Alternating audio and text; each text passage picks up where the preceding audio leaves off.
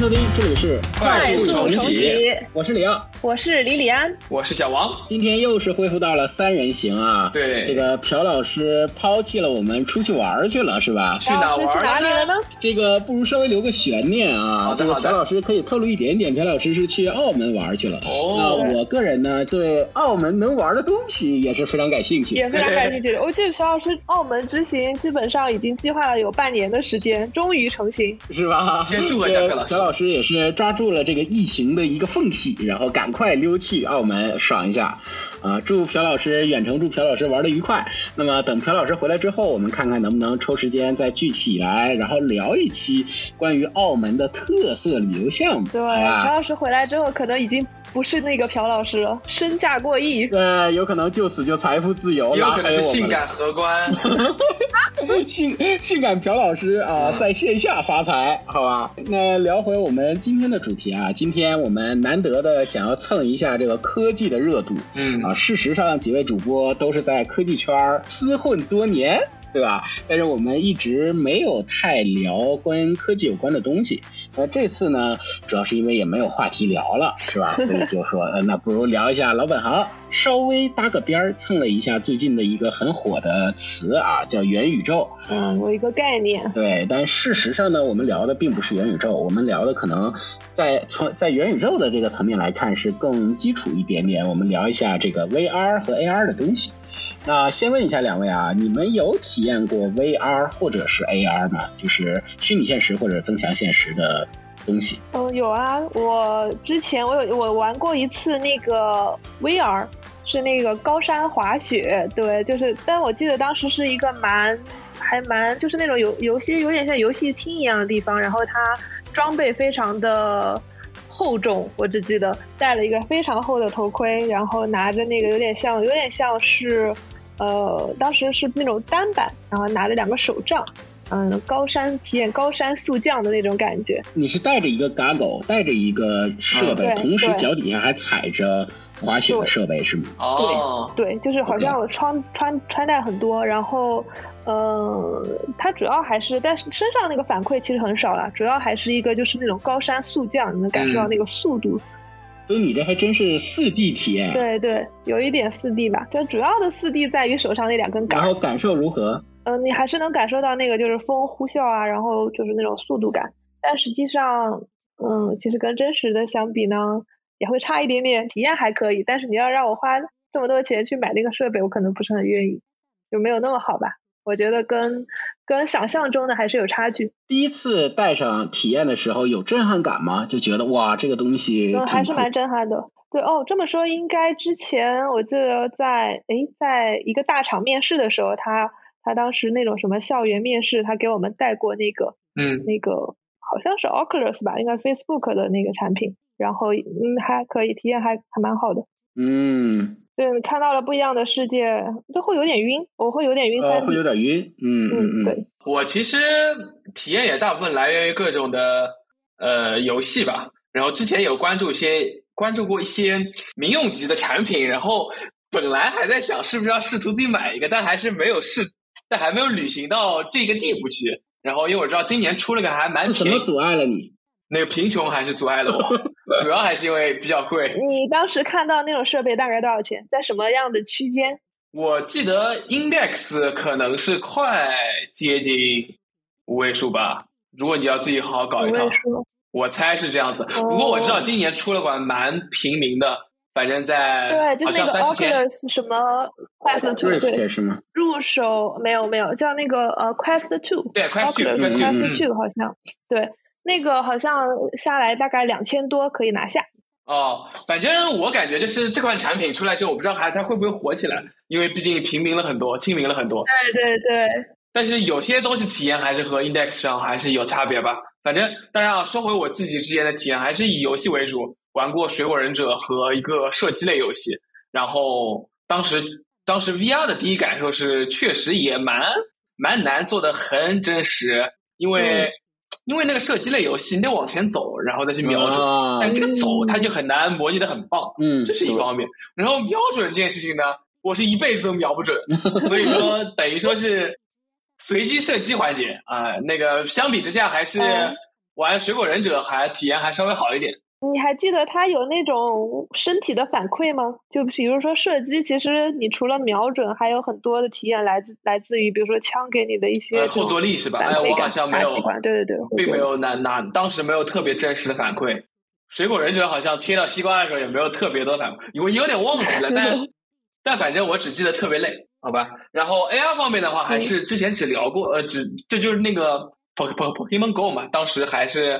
非常火了蛮大一阵子，包括虽然国内不能玩最有名的 AR 游戏，对的对的，虽然国内不能玩，但是苹果还山寨啊，什么苹果？腾腾讯还山寨过一个，所以说多少有些了解吧。然后当时那个 AR 一个游戏，AR 的部分倒是没有完完全全的吸引住我，只是只是有点 Pokemon 的那个情怀，然后因为感仿佛好像真实的我也去打道馆啊之类的感感觉吧，所以说完全这方面的。呃，纯 VR 和 AR 的体验对我来说印象倒不是特别深刻。六呢？呃，我跟这个 VR 和 AR 的历史渊源就比较悠久。当时我人刚好在美国，就是整个这件事儿开始兴起的时候，这个技术所谓的民用化技术嗯开始兴起的时候，我刚好人在美国，所以就有这个机会来比较近距离的从呃最最开始的呃第一款，也就是大家耳熟能详的 Google Cardboard。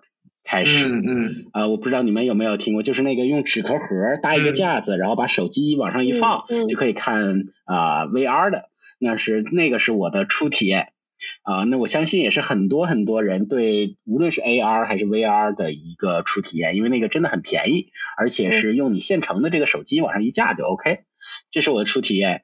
然后接下来呢，就是当时比如说呃，A HTC 啊，还是之类的，也出了很多 VR 相关的设备。因为最开始兴起的其实是 VR，也就是纯虚拟现实。我们一会儿可以稍微聊一下 VR 和 AR 之间的区别啊。然后当时呢，呃，试了呃 Oculus。啊，体验过，然后后期呢也有 Google 自己出的 Daydream 也体验过，那感觉都还不错，也可以清晰的看到整个这个设备的演变历史。就 VR 的设备最开始其实都是呃需要连电脑。对吧？因为它的它需要有大量的运算啊之类的东西，所以就导致作为一个体验者其实挺痛苦的，因为你身后受限，对你身后一直有一根长长的绳，然后把你拴在某一个主机上，对吧？然后就很难受，而且当时呢，也是 VR 的技术没有一个特别革命性的飞跃，导致视频的分辨率不是特别的高。嗯，所以你把相当于把一个屏幕贴到了眼前，但是分辨率又达不到视网膜的分辨率，就很难受。对对对。然后再加上再加上那个设备都非常密封，然后你又觉得很捂，就是整个那个面部都不透气，然后每回一摘下来就觉得哇。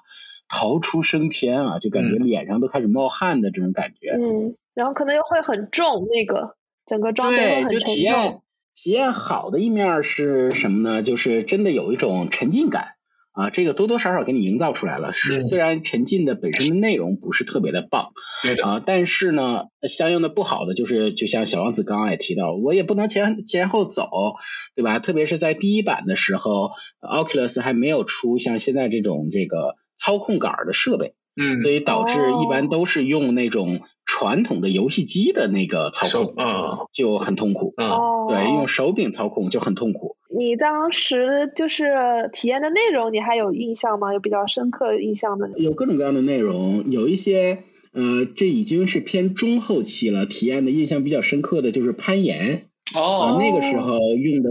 刚好也是 Facebook 的 Oculus 已经被 Facebook 收购了，然后它的那个手柄多少已经有了改进了，所以用它那个攀岩的时候就蛮有沉浸感的，就是你需要左右然后伸手去够，然后真的能起到一些锻炼效果，就是你会觉得哇肌肉好紧绷啊，就哇 好真实啊，你不能松手。你身上很紧张，对，你你那个看到旁边的深渊，那你的力量都用在了哪里呢？它那个设计就是你的手一旦伸出去之后，你的手一定要死死的扣住扳机啊，是这样才是在游戏中，对游戏中你的手才是抓着山崖的，嗯，明白吗？明白。然后时不时呢，那个手还有一个力量的进度条，嗯，因为手会失力，嗯，所以你时不时还需要换手，然后再有几个点。总之那个我觉得设计的蛮好。握力，握力。对的，对的，对的，呃，那个设计的真是蛮好的。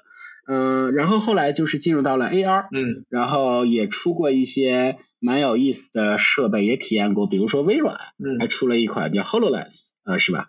然嗯后就是戴在那儿。这个 AR 和 VR 可以简单聊一下它俩区别啊，就是 VR 是完全的 virtual reality，嗯就是你眼中看到的一切全是人造出来的虚。拟现实，那对纯虚拟的，呃，那 AR 呢，就是呃，一定是跟现实混合的，嗯。所以更多的只是在现实你眼睛能看到的东西里面，增面，强现实。对，就是完全在现实的基础上加了一层 layer，加了一层信息图。这个比较有名气的就是当年 Google 出的 Google Glass，、啊，啊这个就是 AR，虽然它最终也是啊死去了，凉凉了。和我们的命运是一样的。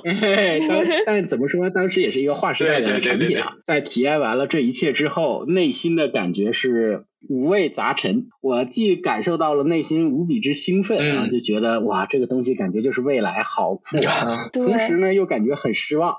就是哎，这个东西的质量怎么这么 low 啊？啊，就是我无法说服自己这个东西的 experience 真的是好，对，所以内心是非常纠结的啊。这可能就跟回到跟你们俩刚刚说的比较像，就是似乎你们俩都体验了，但是给出的评价好像一般，是吗？主要是期望值有点高，就是比如说我还有一个那种游戏，就是那个节奏光剑，你有看过别人玩那个节奏光剑的视频吗？真的很炫，但是好像自己玩起来就会感觉到有落差，所以我觉得好像 VR 和 AR 在前几年是一个非常火的这么一个概念，然后这几年好像就稍微有一点点凉凉。就是我倒是没有对它有太高的 expectation，因为就没有去思考过，没有 expectation。但是我觉得总体上来说，就是它带我的体验没有比平时有太多的提升，嗯，就是因为我需要花很大的 effort 来，无论是钱还是平时带带一堆设备，对，比如说对和对着电脑或者看电影，或者有块很大屏幕打游戏，整体上来说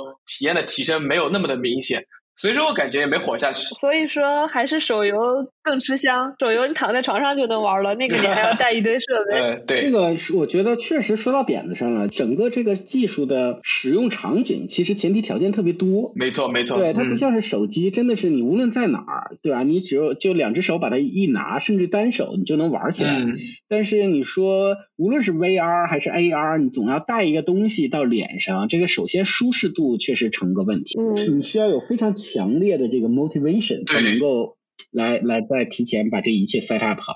所以在大概五年前，嗯我在美国第一次尝试录播课的时候，当时开场的第一期节目啊就是叫成人 VR 要来了，哦，因为整个嗯 VR 这个领域在成人界非常吃香。哦，我哦听说过，就是有那种什么女朋友这，就说回到我们刚刚说的，就是你的 motivation 需要很强，你愿意为了那一小段时间的体验来做这种各种各样的 set up，那很多时候就需要回归你的最原始的需求上，你知道吗？所以这个在成人界好像蛮火。对，然后还有一个比较好的应用场景，就是可以让你跟你过世的亲人在那个虚拟的世界中重新呃交流啊，或者是就是帮你，还有一些比如说像是残疾人，他们可能只嗯能躺在床上，但是这样子带上那个虚拟的设备，就可以去感受一下不一样的外面的世界对，界。我觉得这几个点都是属于很强的这个 motivation，对的，对吧？对而且确实是非常棒的利用到了这个科技的无法被替代的一些一些应用场景。这个就很有趣。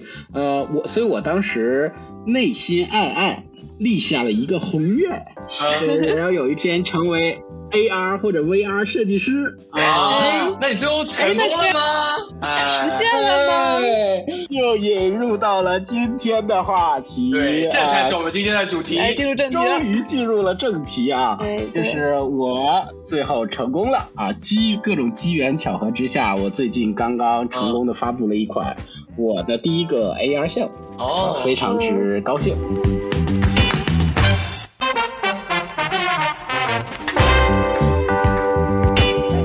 简单介绍一下你做了一款什么样的项目？刚好这个项目已经公开了，所以可以简单聊一句。我们将司马台长城啊。中的一段做成了 AR，同时呢，我们还有一些线下的一些装置设备，嗯。就我们当时用了一个很长的长桌，然后在长桌上呢有打印出了司马台长城的一段的这个 blueprint，、嗯。然后呢，这个时候你用我们的设备呢，用摄像头对准这个长城一扫，你就可以看到整个这一段司马台长城拔地而起。是在手机上看到吗？还是呃，在手机和平板上都 OK。OK，啊在嗯主要是在平板上。嗯对，然后就看到这一段我们选中的长城拔地而起，哦就非常壮观，就立在了桌上。啊、其中我们包含了五座敌台。哎，这我做了很多关于长城的调研啊。啊咱甚至长城也可以单独聊一期。这个什么叫敌台呢？就是一个个塔楼，嗯啊，一个个塔楼这叫敌台。那这敌台就属于官方的呃学术的命名，叫敌台就是我。爬长城的时候，就是走过那些就有屋顶的那些地方，对的，对的，就是除了城墙之外的那些塔楼嗯就叫嗯敌台。选中了五座很有典型、很典型建筑特色的敌台。然后呢，这五座敌台我们还设计了一个很有意思的功能啊，叫做解构。什么意思呢？就是你选中任何一座敌台，只需要轻轻的点一次，你就可以看到你被选中的那座敌台在你面前拆解，分成了各个不同的建筑模块。嗯哦，能看到建筑内部。对的，这样你就可以看到整个塔楼里面、外面、上层结构、中层结构、下层结构每一块儿都展现在你的面前。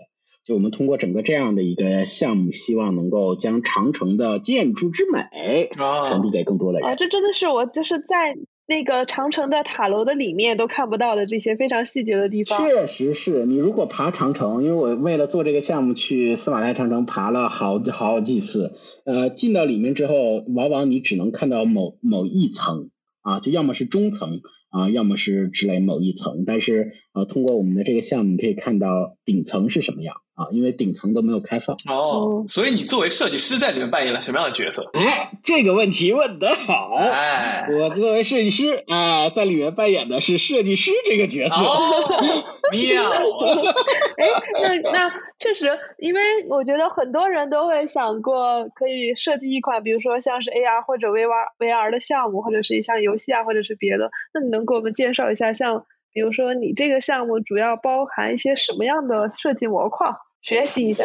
这里面其实是这样的，就是无论是 VR 还是 AR，一般来说，当我们提到设计，呃，都是需要 3D 设计的，因为要尽可能的逼真，或者是在 VR 里面有可能会动画化呀，或者之类的。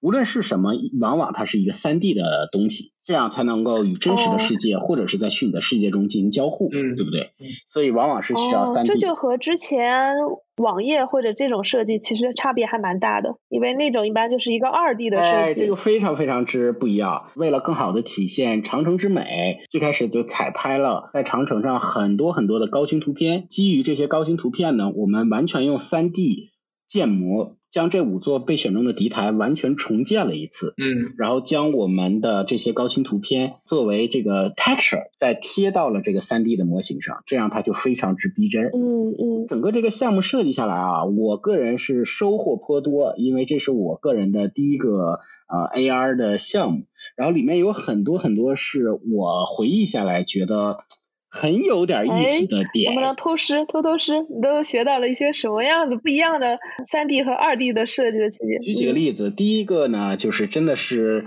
三 D 设计跟二 D 设计很不一样。因为我作为一个设计师，我之前的各种各样的项目其实都是设计二 D 平面，嗯对吧？无论是嗯手机啊，是网页啊，是 tablet 啊之类的东西，往往是二 D。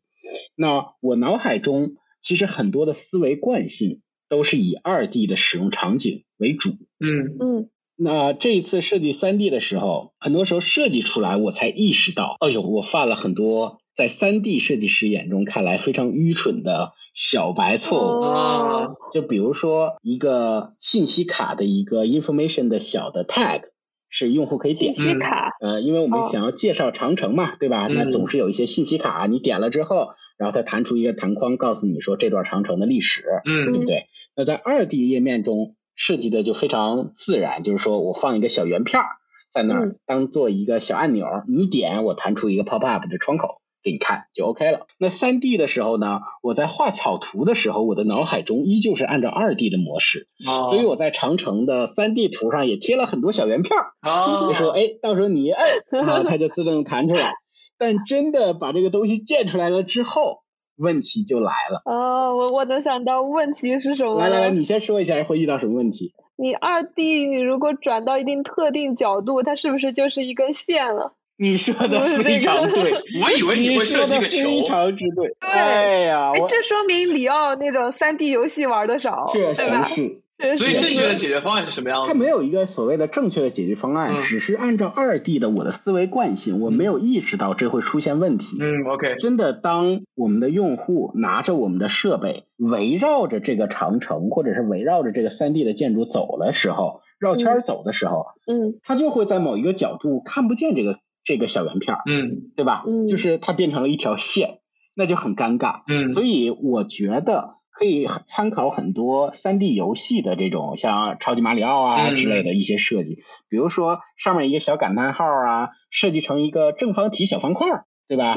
哦，那你在各个角度是不是都能看得到？或者是让这个小圆片不断的自旋转，那这样你无论走到哪个角度，它都会转过来，它就慢慢在在那个信息标识那转来转去。我不禁有个问题，如果用一个小圆片让它自旋转，以什么为轴旋转？因为你和轴垂直的话，你不就看到一个一个硬币在那边转的那种感觉？从上往下看，你不用转的很快嘛，你转的慢一点，然后你只有给用户提示这里有个东西你可以点，它不是那种嗖嗖嗖嗖嗖转成一个球的。不，我的意思是，如果说你是个 圆片，按某个轴进行旋转的话。你在这个轴的上方去看到它，就就还是只能看到一个圆片在那边转，对不对？对对对对，这里面就说到了，我觉得小王子就提到了一个非常好的点，因为在现实中是三百六十度的。对，嗯，小王子提到就是我如果在从上往下看怎么办？嗯，对吧？我如果从下往上看怎么办？这我觉得都是非常好的提问。这这也是为什么我觉得其实可以参考三 D 游戏设计，OK，因为他们都很熟悉这一套。该怎么处理？而且有个自己的 pattern，对对对，就像那个水管兄弟，对吧？他一顶的那个小方块，他就解决了这个问题。你无论从哪个角度看，它都是一个小方块。啊，所以，这个就特别特别的奇妙。这是我非常无知的一个地方，就没经验。但是后来也是意识到了。然后第二个点。很有趣啊！我先解释一下技术是什么样的。嗯，那一般来说，我们做 AR 设计的时候是有两个大类。嗯，我设计的这一套属于其中的一类，以现实中的某个真实物体作为整个体验的 trigger。嗯，对吧？你要扫描它，当这个我们的系统中判断出这个是我们设定好的 trigger 的话，然后它就把 3D 的东西加加上去。那举几个例子，比如说你去逛博物馆，嗯，那扫某一幅世界名画，对吧？你扫什么蒙娜丽莎的微笑，嗯，你扫，人家就在蒙娜丽莎的微笑上加了一个说蒙娜丽莎哭了，哎，你能看到蒙娜丽莎在那哇哇哭，嗯，是吧？这一切他无论想怎么加都可以。那这个就是其中的一类，就是以现实中的某一个物体当做 trigger。还有一类是我手机中本身有一个 3D 的模型，比如说我有一条小金鱼，嗯。那这个小金鱼呢？我扫了，我用我的镜头扫一下我面前摆着这张长桌，然后我可以把这个小金鱼投放到这个桌面上，然后这个小金鱼就在桌面上游来游去。这也是另外一种放到桌面上的意思是你你当你当时看是通过手机还是说你在外面看也是能看到啊？通过手机，就是 AR 这个东西呢，就是一定在你与这个三 D 物体中间是隔着一块屏幕的。哦，OK。对对对，嗯，对对对，所以就是两类，第一类呢是以现实中的某个物体为 trigger，第二类呢是我完全不需要，我自己只是把三 D 的这个虚拟的物体投放到真实世界里面。哎，对，你们是哪一种？你们做的这个项目，第一种，我们是第一种，对的，我们是特意设置了一个很长的桌子，然后在桌子上不是摆了长城的那个建筑图纸，嗯，然后你一定要扫它才 trigger 出来，对我们是第一种。那作为第一种的时候呢，这里面就遇到了一个新的问题，就是从技术的角度来讲啊，你们都是工程师，你们应该有这个概念，就是就摄像头只要扫到的任何一个东西，理论上来讲，它背后都可以开始识别。对吧？它识别区是整个摄像头，所以我在最开始的时候，希望用户将摄像头对准我们的图纸，理论上来讲，它就应该开始识别了，对不对？嗯。但后来我们通过测试发现，用户需要到达某一个位置。以某一个特定的角度和距离扫我们的这个图纸，才能够最高概率的把我们的三 D 模型 trigger 出来。对，这就是我刚刚想问的。如果那个你的离桌子很远，只扫到了一点点，扫不出来嘛？你希不希望它能有这个扫不出来？扫不出来啊。嗯。那么问题来了，你怎么能够让用户走到你设定好的这个距离和和和点上呢？画个圈。你们是怎么解决哇，的？这就是我们设计师的问题。我我们如何来操控用户呢？对它不像二 D app，我知道你就在我这页面里面，对吧？啊我我把某一个某一个点给你高亮了，你就得点它。嗯，在在真实世界中，你怎么来操控用户的行为呢？嗯，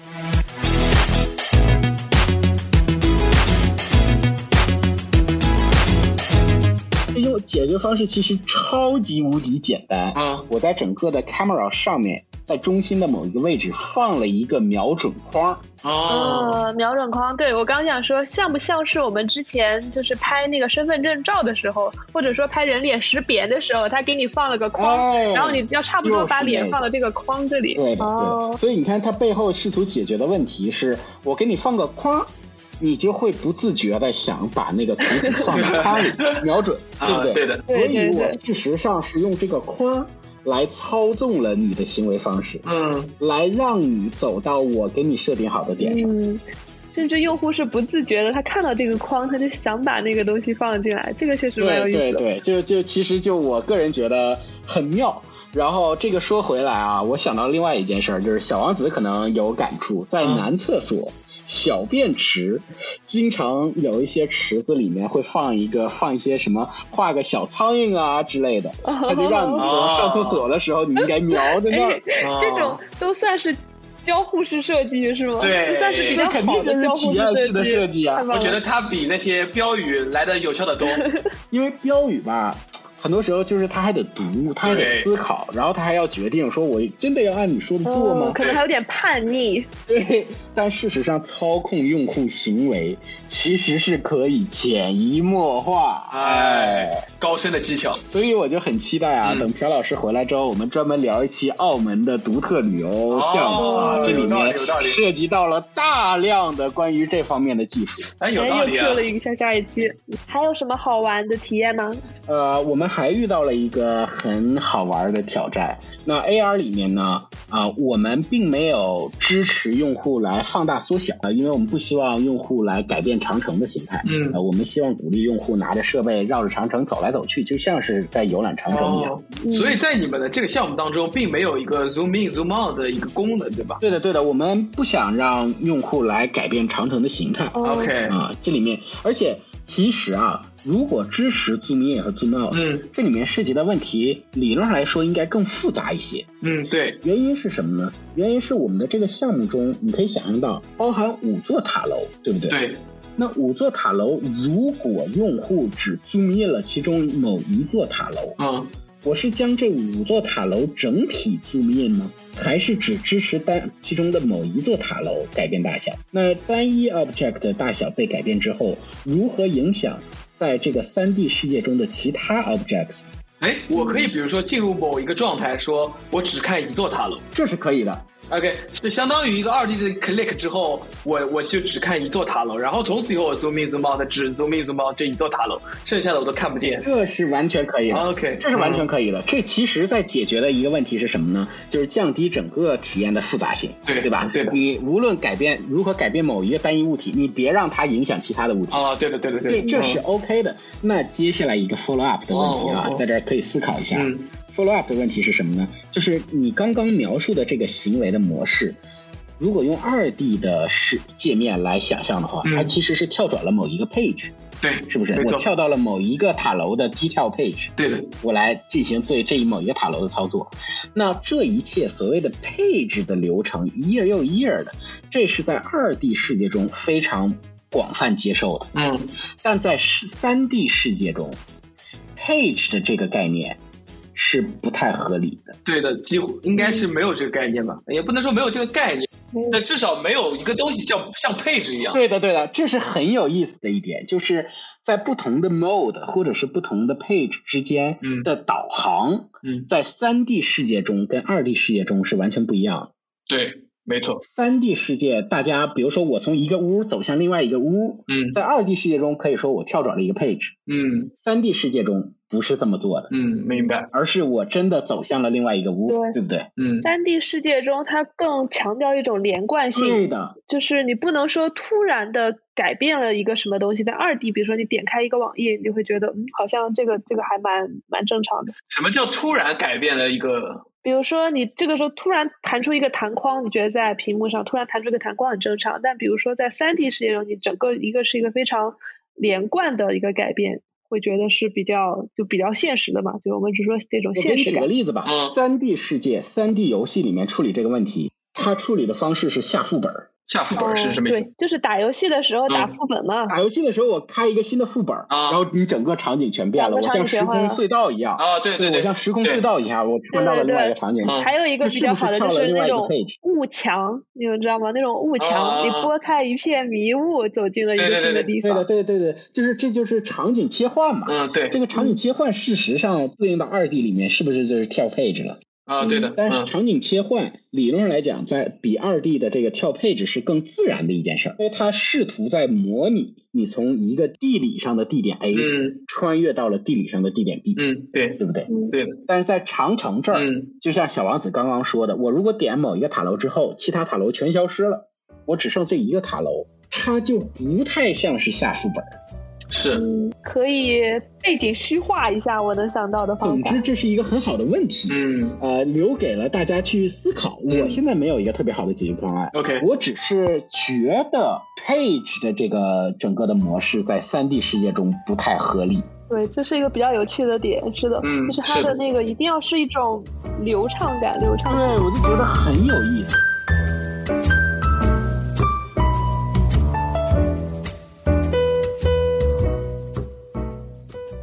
个特别有意思的点，就是假设啊，你在 VR 里面体验一个电影。那你待在那儿，你是不是就进入到了整个电影录制的场景里？本来导演想让你看的是正在厨房发生的一幕戏，嗯，哦，夫妻正在做饭，正在吵架。但你转过了头，对的。如果你是 VR，这对导演的挑战是无比之巨大的。嗯，就是在厨房正在发生这段戏的时候，假设我转头看向的是客厅，那儿有戏吗？嗯嗯，那儿在发生什么呢？嗯，对吧？因为它与二 D 的电影是完全不一样的。我作为导演，我无法用镜头语言来操控用户的注意力了。对的，哎，失去了一点表达形式啊，我觉得。如果是三 D 的电影，对，但往好了想，我是不是可以在卧室还有一场戏？有点像是去体验，比如说《Sleep No More》那种沉浸式的戏剧，嗯，只能这种沉浸式了。好几条线都在进行，你的故事可以，我今天看这个电影，我只跟了其中一某一个主角，是的。但事实上，我这电影可以刷很多很多遍，嗯嗯嗯，对吧？我跟每一个主角他都是一场就跟《Sleep No More》一样，它也有一个问题，就是一旦这个人 lost 了之后，你怎么样才能把他引导到正确的位置？比如说，我转过了头，走向了客厅，那客厅这个时候什么也没发生。但我却不知道，我背后那里还正在演出着一场戏，这也是个挺有趣的点。我个人觉得这是一个全新的体验，嗯，而且一个电影你有可能会看很多次了，嗯，就因为里面值得挖掘的点太多，有很多小细节可以藏很多彩蛋。对的，所以我是蛮期待出 VR 电影的，嗯，是真的 design for VR，嗯的一个电影。当然，他需要的编导啊和导演的技巧一定是在另外一个 level 的。但是真的做出来了，我是非常期待，我一定会刷很多很多次。看恐怖电影应该也是一个蛮好的、蛮好的 option，因为它那种真的是沉，你就全程跟着鬼是吧？看他怎么吓人，逃都逃不掉。我觉得这挺有意思，看一遍是跟着鬼的镜头。对，你发现这个鬼其实只是误打误撞，我只是在找一个什么什么东西，对吧？恐怖电影你还可以捂眼睛，你现在看着一个 VR 的恐怖电影怎么办？闭上眼睛。那它和恐怖游戏有什么差别呢？应该差不多吧，就是恐怖游戏有更多交互。对的，电影我觉得就是全旁观。这里面如果非要分的话，我个人觉得可能互动性是一点，但是其实也有一些自主性，你可以看哪个房间，感觉边界变得模糊了。